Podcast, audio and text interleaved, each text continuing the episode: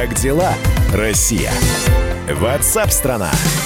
Итак, друзья, мы продолжаем прямой эфир. Программа WhatsApp «Страна», которая рассказывает о нашумевших событиях, о новостях, которые приходят нам и поступают прямо сейчас в режиме реального времени. Ну и плюс вы рассказываете о том, что у вас, как в вашем городе, что открылось, что закрылось, как проходит режим самоизоляции, вышли вы из него или по-прежнему находитесь в нем. восемь восемьсот двести ровно девяносто семь ноль два. Это телефон прямого эфира. И ваши сообщения мы также принимаем. Мы ждем ваших голосовых сообщений. Записывайте в WhatsApp и других мессенджерах мнения, вопросы, наблюдения. Всем вашим аудиопосланиям найдется место в нашем эфире. Телефон восемь девятьсот шестьдесят семь двести ровно девяносто семь ноль два. Ну а сейчас новости про медработника, про медсестру, которая надела защитный костюм прямо на купальник. Она продолжает взрывать медиапространство. На момент публикации эта новость собрала огромное количество просмотров. Сейчас она находится там в топе новостных агрегаторов. Первоисточником информации, кстати говоря, стали местные СМИ, поэтому, которые опубликовали фотографию, что женщина в защитном костюме, под которым, да, видно, видно нижнее белье, но она в защитной маске, она в перчатках и защитный костюм, который просвечивается. В итоге все стали говорить об этой голой медсестре. Именно такое словосочетание стало применяться. Медсестра тульской больницы получила взыскание из-за купальника под защитным костюмом. Вот такая вот фраза появилась. То ли взыскание за то, что под, под защитным костюмом был купальник, то ли потому, что она надела его на голое тело. В Минздраве региона планируют усилить контроль за работой сотрудников, которые отвечают за порядок использования специальной одежды и средств индивидуальной защиты. Ну, я, наверное, не открою ни для кого секрет, когда расскажу, что вообще медработники надевают халаты, медицинские костюмы на голое тело. Ну, нижнее белье, оно остается, да? Есть домашняя одежда, в которой они приходят на работу, а дальше они переодеваются. Ну, вот здесь вот она переоделась именно так. Самое интересное, что никаких претензий со стороны пациентов не было. А весь вот этот вот скандал разгорелся после того, как появилась фотография. Ну а что сейчас происходит? На прямой связи со студией корреспондент «Комсомольской правды» в Туле Мария Власова. Дорогая редакция. Маша, привет. Да, здравствуйте. Ну, расскажи мне, пожалуйста, сейчас какие новости? То есть взыскание, мне очень интересно просто. Медсестра получила взыскание. И это как выговор, строгий выговор. Ее доплат лишили. Ну, на самом деле, взыскание э, предполагает собой выговор, то mm-hmm. есть с девушкой провели разъяснительную беседу, mm-hmm.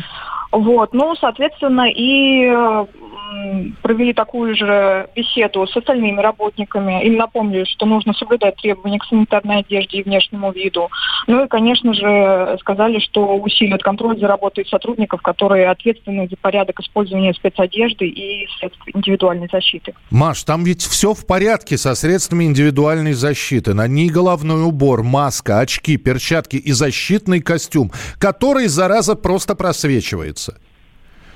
Ну, да, собственно говоря, сама девушка объяснила свой наряд тем, что в защитном костюме ей очень жарко. Она нашла выход в эту ситуацию, надев под него купальник, но, видимо, не рассчитала, что костюм окажется слишком прозрачным. Но, тем не менее, внешний вид медсестры пациентов, находящихся в палате, ничуть не смутил, а, наоборот, вызвал улыбку. Вот. И самое интересное, мне вот просто э, сейчас очень любопытно узнать, вот э, сами жители Тулы, что пишут про эту историю? Потому что я знаю, что на защиту, кстати говоря, больше всего мужчин выступило, за, на, э, встало на защиту этой медсестры. Да, большинство туляков вообще девушку не осудили, а наоборот отнеслись с пониманием. Пациенты заявили, что понимают, насколько медработникам тяжело в плотных защитных костюмах. Многие пользователи отметили, что положительные эмоции способствуют выздоровлению, а вот мужская половина населения такую фотографию вовсе встретила с восторгом. Мужчины восхитились отважностью и внешними данными девушки.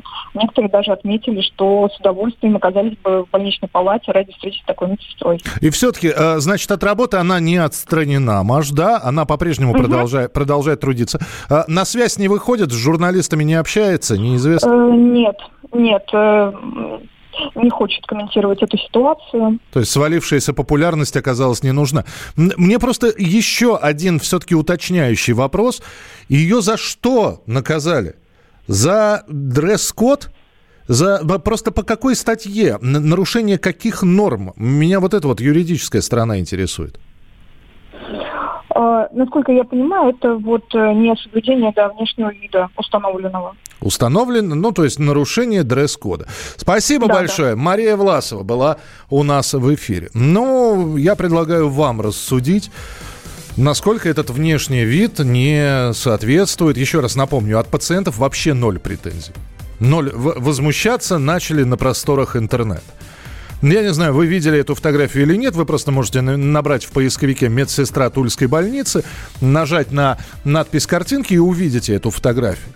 Стоит наказывать, не стоит наказывать. Ваше сообщение восемь девятьсот шестьдесят семь двести ровно девяносто семь ноль два. восемь девятьсот шестьдесят семь двести ровно девяносто семь ноль два. Как дела, Россия? WhatsApp-страна. Воспитательница из Подмосковья взяла кредит на два миллиона и пропала. Семья ищет ее уже две недели. Причем о долгах жены супруг узнал только после того, как стали ему звонить коллекторы. В этой запутанной истории разбирается корреспондент «Комсомольской правды» Александр Газа. Он на прямой связи со студией. Саш, привет. Да, привет, Миша. Привет. Что за история? Ну, взяла два миллиона и пропала. Это ну, неприятно, наверное. Но взяла два миллиона, потому что были долги?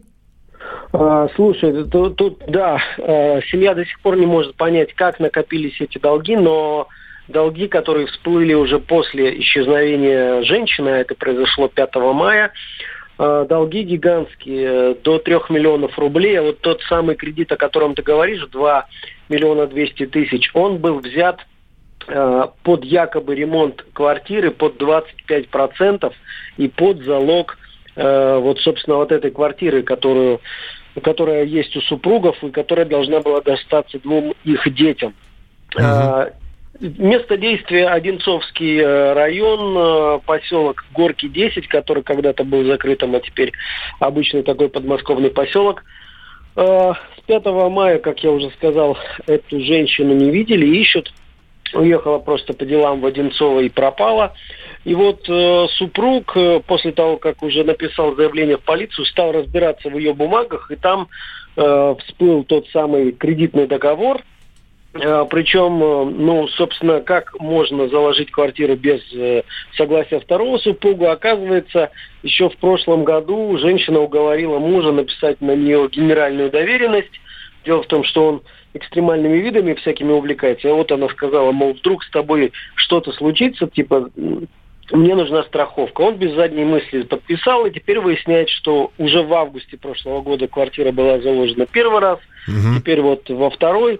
Долги растут, она занимала огромные, огромную кучу денег у общих знакомых, и это тоже только сейчас выплывает. В общем, огонь, история. И... Подожди, огонь, я, я, я, может быть, я прослушал еще раз. Она, куда она эти все деньги потратила, на что? Муж говорит, что по вот внешне он даже не понимает, куда это. Она не покупала себе каких-то вещей, каких-то э, больших покупок, там, недвижимости совершенно точно не делала. Может, она ставки делала какие-нибудь, я не знаю. Есть вот версия, ну... Э, Одна из версий в том, что она когда-то взяла кредит и вот так вот, там, микрокредит, микрофинансирование, ты понимаешь, что большие проценты, и петля затягивается. Изначально зачем она взяла эти деньги? Вот по той версии, которая сейчас есть из разговора с мужем, что женщина, ну, знаешь, есть такие люди мнительные, которые постоянно лечатся. Угу. Вот она постоянно рассказывала, что у нее...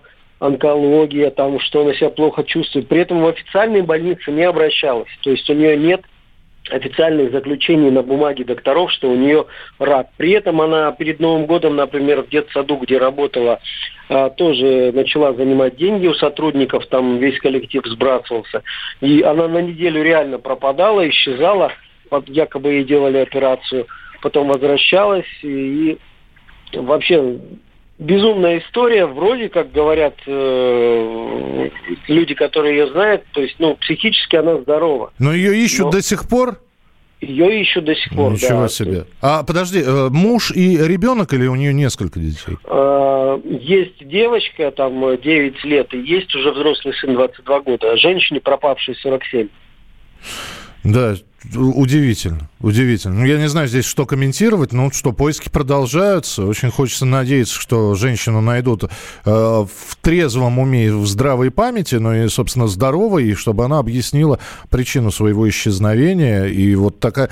Но вот так семью подставить... Здесь, ну здесь... да, теперь семье как минимум нужно размышлять, как выйти из этого пике, потому что, ну, по сути, долги, которые висят на этой женщине, они уже приближаются к стоимости их единственной квартиры. Квартиры. Спасибо, Саша. Александр Газа продолжает следить за этой историей. Но вот муж рассказал о том, что нашел документы про кредиты жены. Говорит, что она это все сделала втайне от него. Я дома случайно обнаружил документы, спрятанные документы кредитные. У нее там целый список еще и микрофинанс, и Сбер, и Тинькофф, много всего. Наверное, в районе миллиона. А это все было втихушку, все сделано мимо меня. И... Ну, там, понимаете, сроки очень растянуты. Может быть, она перекредитовывалась одно, другое, третье. Там. Ну, вот видите, да, и семья до сих пор не понимает, что же все-таки произошло в этой истории. Последим за развитием событий, обязательно будем рассказывать вам подробности. Продолжение через несколько минут. Оставайтесь с нами. Как дела, Россия? WhatsApp-страна. Остановлены чемпионаты. Опустили трибуны. Закрываются спортивные клубы. Футболистам урезали зарплаты. Фанаты мусолят бытовые скандалы. Что будет с профессиональным спортом после пандемии? Радио «Комсомольская правда» представляет «Спорт, Спорт без короны» с Константином Дереховым. Каждую неделю в прямом эфире первые лица большого спорта, звезды и представители власти. Слушайте по пятницам в четырнадцать ноль ноль по Москве. «Спорт без короны» на радио «Комсомольская правда».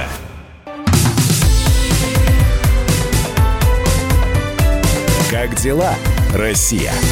WhatsApp-страна. Спасибо за комментарии, которые вы присылаете в прямой эфир по поводу медсестры в Туле, которая защитный костюм надела на себя, а под ним было только вот нижнее белье. Костюм был, в общем, просвечивающийся, и медсестра получила выговор. Ну, в общем, мы ее наказали за то, что она в таком виде появилась перед больными, которые, кстати говоря, не возмущались. Может, соблазнить кого-то хотела? Это вряд ли. У нее такая фигура, господи, если я попаду в больницу, сделай так, чтобы меня окружали только, только такие медсестры. Не одобрил ни мужик, ясно. Когда выдают один костюм на смену, то покрываются потом...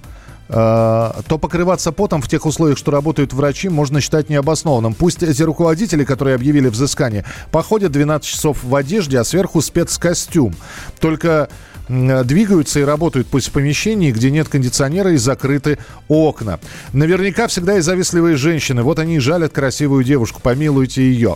Добрый день. Вы не думали, что медперсоналу не выдают в полном объеме нательное белье? Оно должно быть медицинским, а не личным. Ну, вообще медперсоналу выдают Выдают только в отдельных больницах выдают. В мое время это покупать самому приходилось.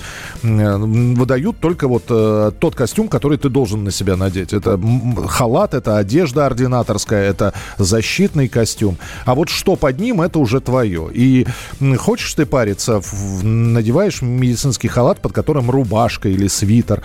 Если не хочешь париться и жарко в больнице, то под халатом, как правило, ничего нет, кроме нижнего белья. Это нормальная стандартная практика. Чего здесь все вот перевозбудились от этой тульской медсестры, непонятно. И за что взыскание, так и до сих пор тоже не могу понять. Спасибо, что присылаете свои сообщения, а мы продолжаем. Как дела, Россия? WhatsApp-страна. Киев должен договариваться с президентом России Владимиром Путиным по вопросу Донбасса. Об этом в ходе пресс-конференции заявил украинский глава Владимир Зеленский. Он подчеркнул, что приобрет... э, приоритетом остается Минский формат, хотя, как сказал Зеленский, у них есть и план Б, и план С. Сегодня год исполняется со дня назначения Владимира Зеленского на пост президента Украины. Сам Зеленский сказал, что доволен не всем, что сделал за этот период.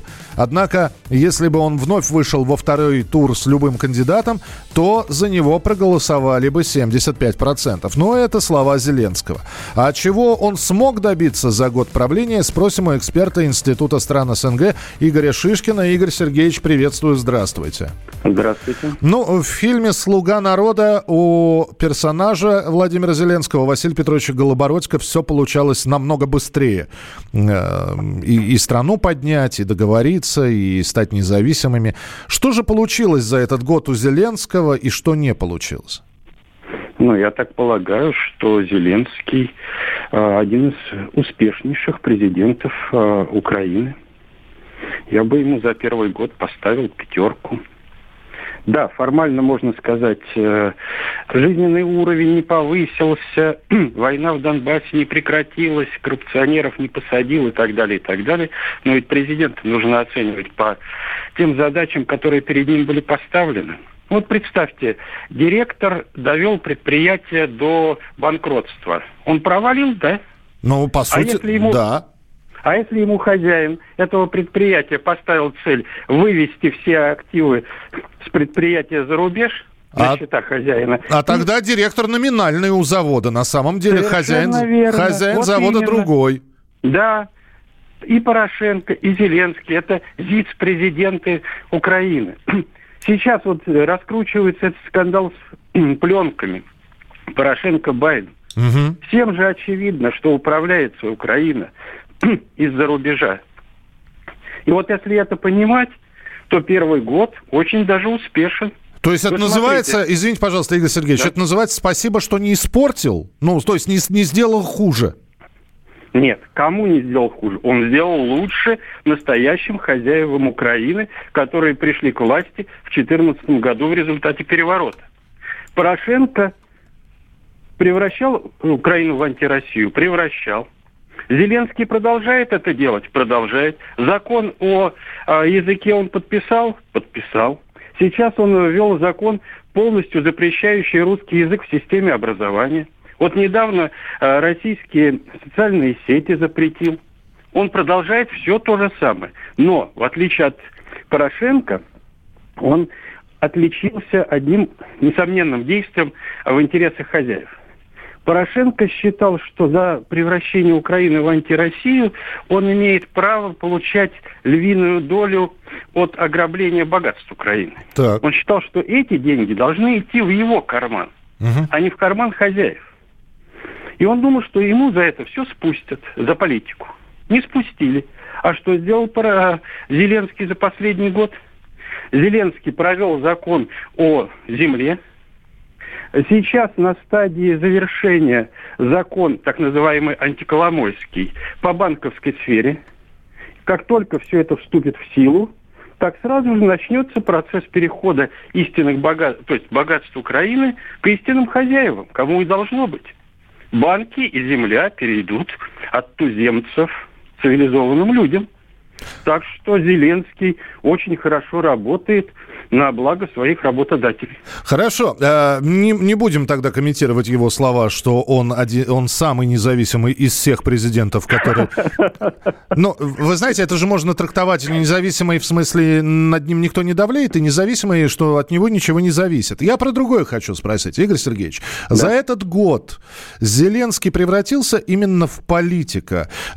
Стерлись его выступления КВНовские в девяносто пятом квартале, и стал ли это действительно политиком мирового уровня? А от него и не требовалось, чтобы он стал политиком мирового уровня. Кто бы ему позволил стать политиком мирового уровня? Он должен знать свое место. Его положение, между прочим, сейчас гораздо хуже, как говорится, губернаторского. Вы посмотрите всю эту историю с э, господином э, Порошенко, следственным делом. Ведь э, сейчас от Зеленского зависит, какое он примет решение. А кто победит в Вашингтоне, неизвестно. И сейчас на кону голова самого Зеленского. Если он поможет Трампу, угу. а Трамп проиграет, голова Зеленского полетела. Если он не поможет Трампу, а Трамп выиграет, голова Зеленского полетела. Так что... Так что... Причем здесь комедийные все эти дела. Я понял, да. В общем, тогда будем следить за тем, каким будет второй. Еще маленький прогноз. Четыре года полных будут у Зеленского, по-вашему? Все зависит сейчас от того, как он сможет пережить схватку в Вашингтоне. Хозяева дерутся, у холопа чуб трещит. Ну, вот такая, да, мал- малороссийская пословица прозвучала, поговорка прозвучала в нашем эфире. Спасибо большое, Игорь Сергеевич, что были с нами в прямом эфире. Год Зеленского на президентском посту. Поговорили с экспертом Института стран СНГ Игорем Шишкиным. Ваши комментарии, э, и знаю, что слушают и через интернет на Украине нас, пожалуйста, восемь девять шесть семь двести ровно девяносто семь ноль два, восемь девять шесть семь двести ровно девяносто семь ноль два. Честно, непредвзято, э, жители э, Украины, если слышите, присылайте свои сообщения. Очень интересно от вас узнать мнение. Вот год Владимира Зеленского как президента. С плюсом, с минусом. Присылайте сообщения. восемь девять шесть семь двести ровно девяносто семь ноль два.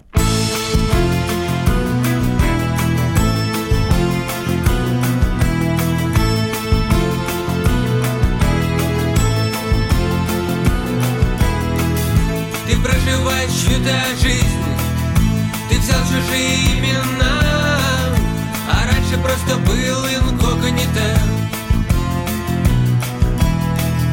И соответствий прочих нет, тебе плевать на этот свет, ведь от него так много бед.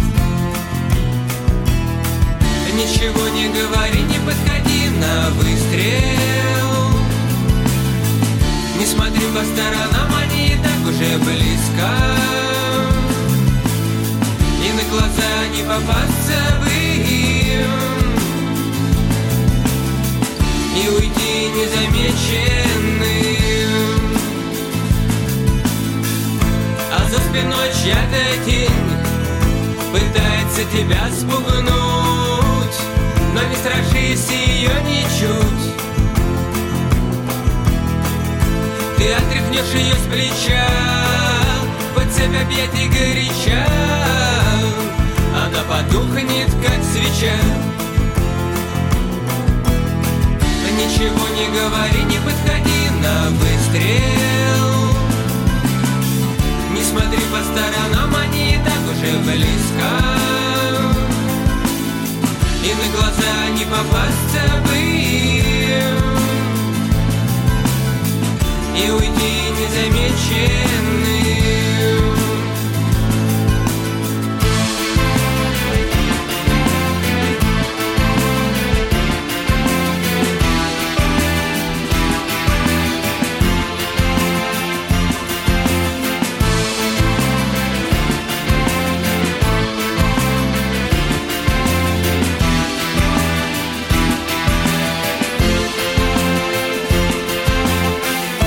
Стоит ближе подойти, как стены пятятся назад, их отрешенный губит взгляд.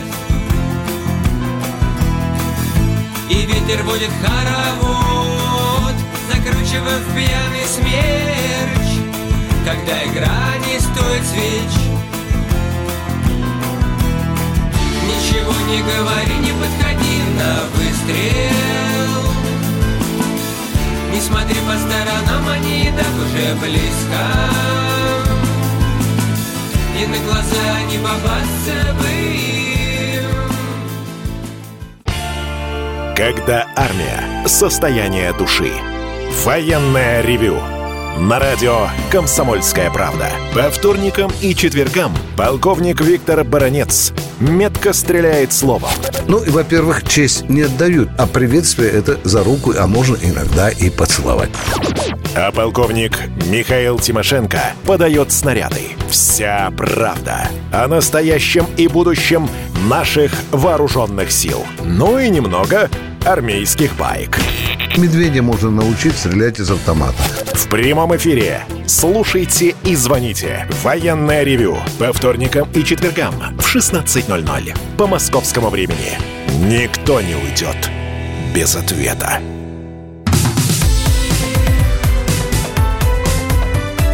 Как дела, Россия? WhatsApp страна. Продолжается прямой эфир радио «Комсомольская правда» и программа WhatsApp страна. Ваши сообщения, спасибо, что вы их присылаете. Слушайте, ну, когда мы просим присылать голосовые сообщения, на семнадцать минут кто-то нам прислал. Я, я понимаю, что все, я послушаю обязательно, спасибо, но если вы хотите что-то прокомментировать, ну, как-то постарайтесь в минутку хотя бы уложиться. А так мы, конечно, и текстовые, и голосовые сообщения ждем от вас. Мы ждем ваших голосовых сообщений. Записывайте в WhatsApp и других мессенджерах мнения, вопросы, наблюдения. Всем вашим аудиопосланиям найдется место в нашем эфире. Телефон восемь девятьсот шестьдесят семь двести ровно девяносто семь ноль два. Звезды, музыкальные кинозвезды сейчас без съемок, без концертов сидят дома. И я уже в интернете, в отечественном сегменте интернета сталкиваюсь с тем, что тот или иной исполнитель вдруг неожиданно решает устроить распродажу своих вещей. Ну, не знаю, кому они нужны. Может быть, кто-то, поклонники этого человека, вполне возможно, что-то и приобретят. Приобретут для себя, сделают такое капиталовложение. Но мы сегодня о вещах э, действительно таких знаменитых и знаковых личностей будем говорить. Гитара Кобейна, кассета Земфиры, рентгеновский снимок Мэрилин Монро. Это далеко не все вещи, которые уходят с молотка ви ай пи-аукционов. И в последнее время такие продажи становятся все популярнее. И вдруг у вас есть какой-то артефакт. Локон Аллы Пугачевой. Оторванная пуговица от э, куртки Валерия Леонтьева. Корреспондент «Комсомольской правды» Егор Арефьев выяснил, какие самые удивительные предметы можно купить на таких аукционах. Дорогая редакция. Егор, привет. Да, привет. Расскажи, привет. Что ты себе уже присмотрел. Слушай, ну, я-то присмотрел много чего. Капиталов не хватает, я понял. Да, вопрос... Вопрос, да, что, допустим, вот э, гитара э, Курта Кобейна, в которой он сыграл знаменитый Unplugged э, концерт в Нью-Йорке, э, вот, в девяносто третьем году акустический. Помнишь, он в таком шерстяном кардигане сидел? Да-да-да, это а, жив, в... живой концерт эм ти ви был, да, да знаменитый. Да, да, угу. да, в, в, в окружении лилий, цветов смерти и расставленных вокруг свечей играл э, вот на этой гитаре за пять месяцев до самоубийства. Вот я бы, конечно, может быть, и взял бы, но пока мне хватает только на, наверное, ну, какую-то часть струны от этой гитары, и то, если квартиру продать. В общем, э, двадцатого мая будут продавать лот. У кого есть желание, можно подъехать в Беверли-Хиллз, и там на аукционе, э, значит, аукционный дом Жульена, начальная стоимость этого предмета миллион а, долларов. Ну, ты говоришь так, подъехать. Скорее да. всего, это будет онлайн-аукцион. Вряд ли они будут ну, собирать народ. Да, ну, да. да, да. Скорее всего, в нынешних условиях, да. Хотя там афиша прям такая с, с адресом, там, со всеми делами. Ну, наверняка, да. То есть он будет где-то находиться, а люди будут торговаться, скорее всего, в интернете. Миллион вот. долларов. Это... Миллион долларов да, гитара Кобейна. Да, это стартовая. А, кстати, та самая, тот самый кардиган, в котором он сидит и играет, он уже был продан за триста тридцать тысяч долларов. Вот. То есть э, потихонечку это все расходится.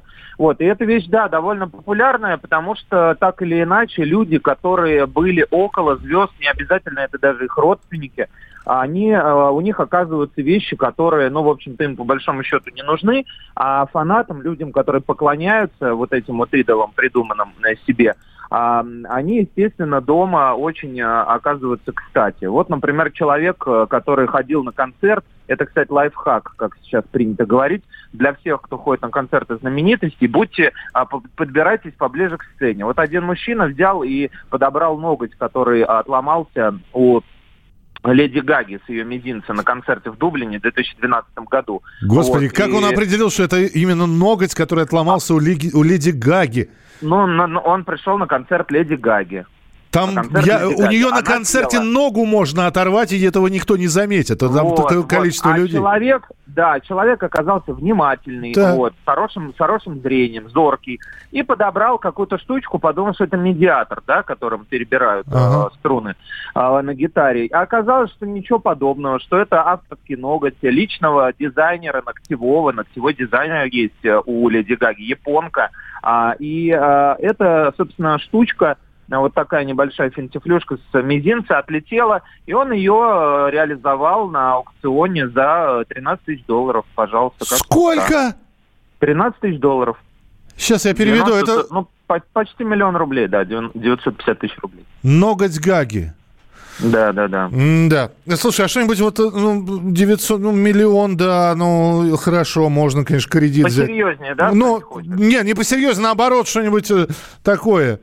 К- Для к- нас доступное. К уровню МРОТ, нас... МРОТ, да. Ну, вот к уровню МРОТ, вот это было ближе всего. На самом деле, тут надо по России э, шерудить. Да. А, поближе, вот я тебе прям свежак могу дать. Я Давай. Вчера копался и совершенно случайно наткнулся на...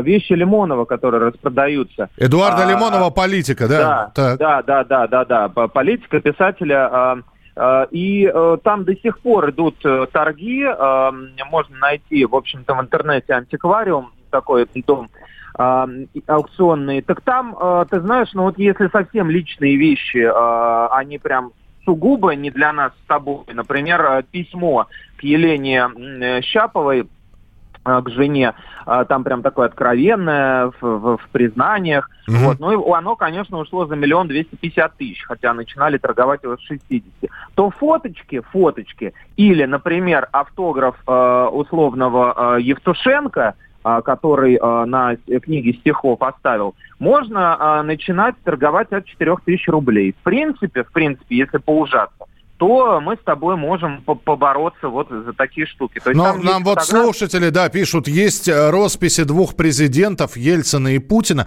Слушай, Егор, у меня времени не так много, я просто хочу да. два вопроса задать. Во-первых, да. насколько это востребовано?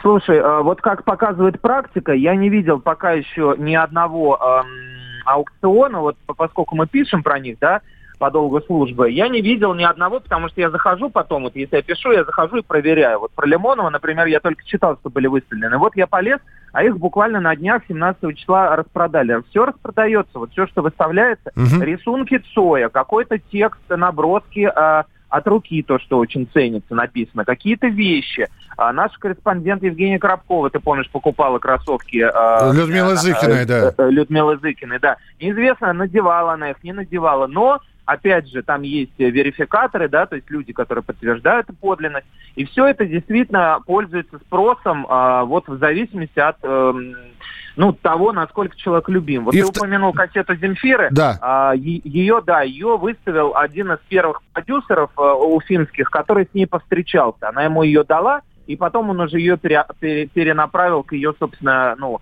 настоящему первому продюсеру. Вот. Так вот, этот человек, он сначала выставил за три с половиной миллиона кассету на Авито, просто на Авито. Там было первые три песни с альбома, с первого. Угу. А, а потом ему начали звонить люди, он уже поднял до семи. Ну, и, сейчас этого, и, и сейчас этот лот снят. Ну, значит, то есть купили, это, это, это демо, демозаписи Земфиры. Ясно, Егор. Ну, слушай, сейчас мне кажется, что когда все музыканты, актеры, артисты любых жанров находятся в такой самоизоляции, сейчас таких лотов будет огромное количество. Спасибо тебе большое. Егор Арефьев был с нами на прямой связи, корреспондент «Комсомольской правды». Ну а мы продолжим программу WhatsApp страна в начале следующего часа. Оставайтесь с нами, будет интересно. Сколько лет прошло, все о том же. Гудят провода, все того же ждут самолеты. Девочка с глазами самого синего льда тает под огнем пулемета. Должен же растаять хоть кто-то.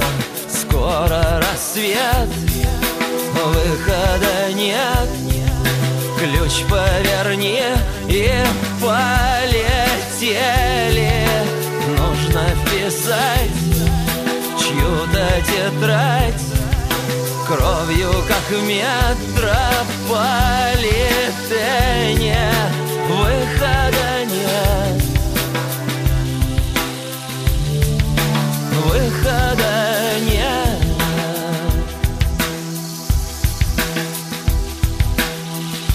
Где-то мы расстались, не помню, в каких городах, словно это было в похмелье. Через мои песни идут, идут поезда, исчезая в темном тоннеле. Лишь бы мы проснулись в одной постели. Скоро рассвет, выхода нет. Ключ поверни и полетели. Нужно писать в чью-то тетрадь, кровью, как ветра, полетенье. Выхода нет, выхода нет.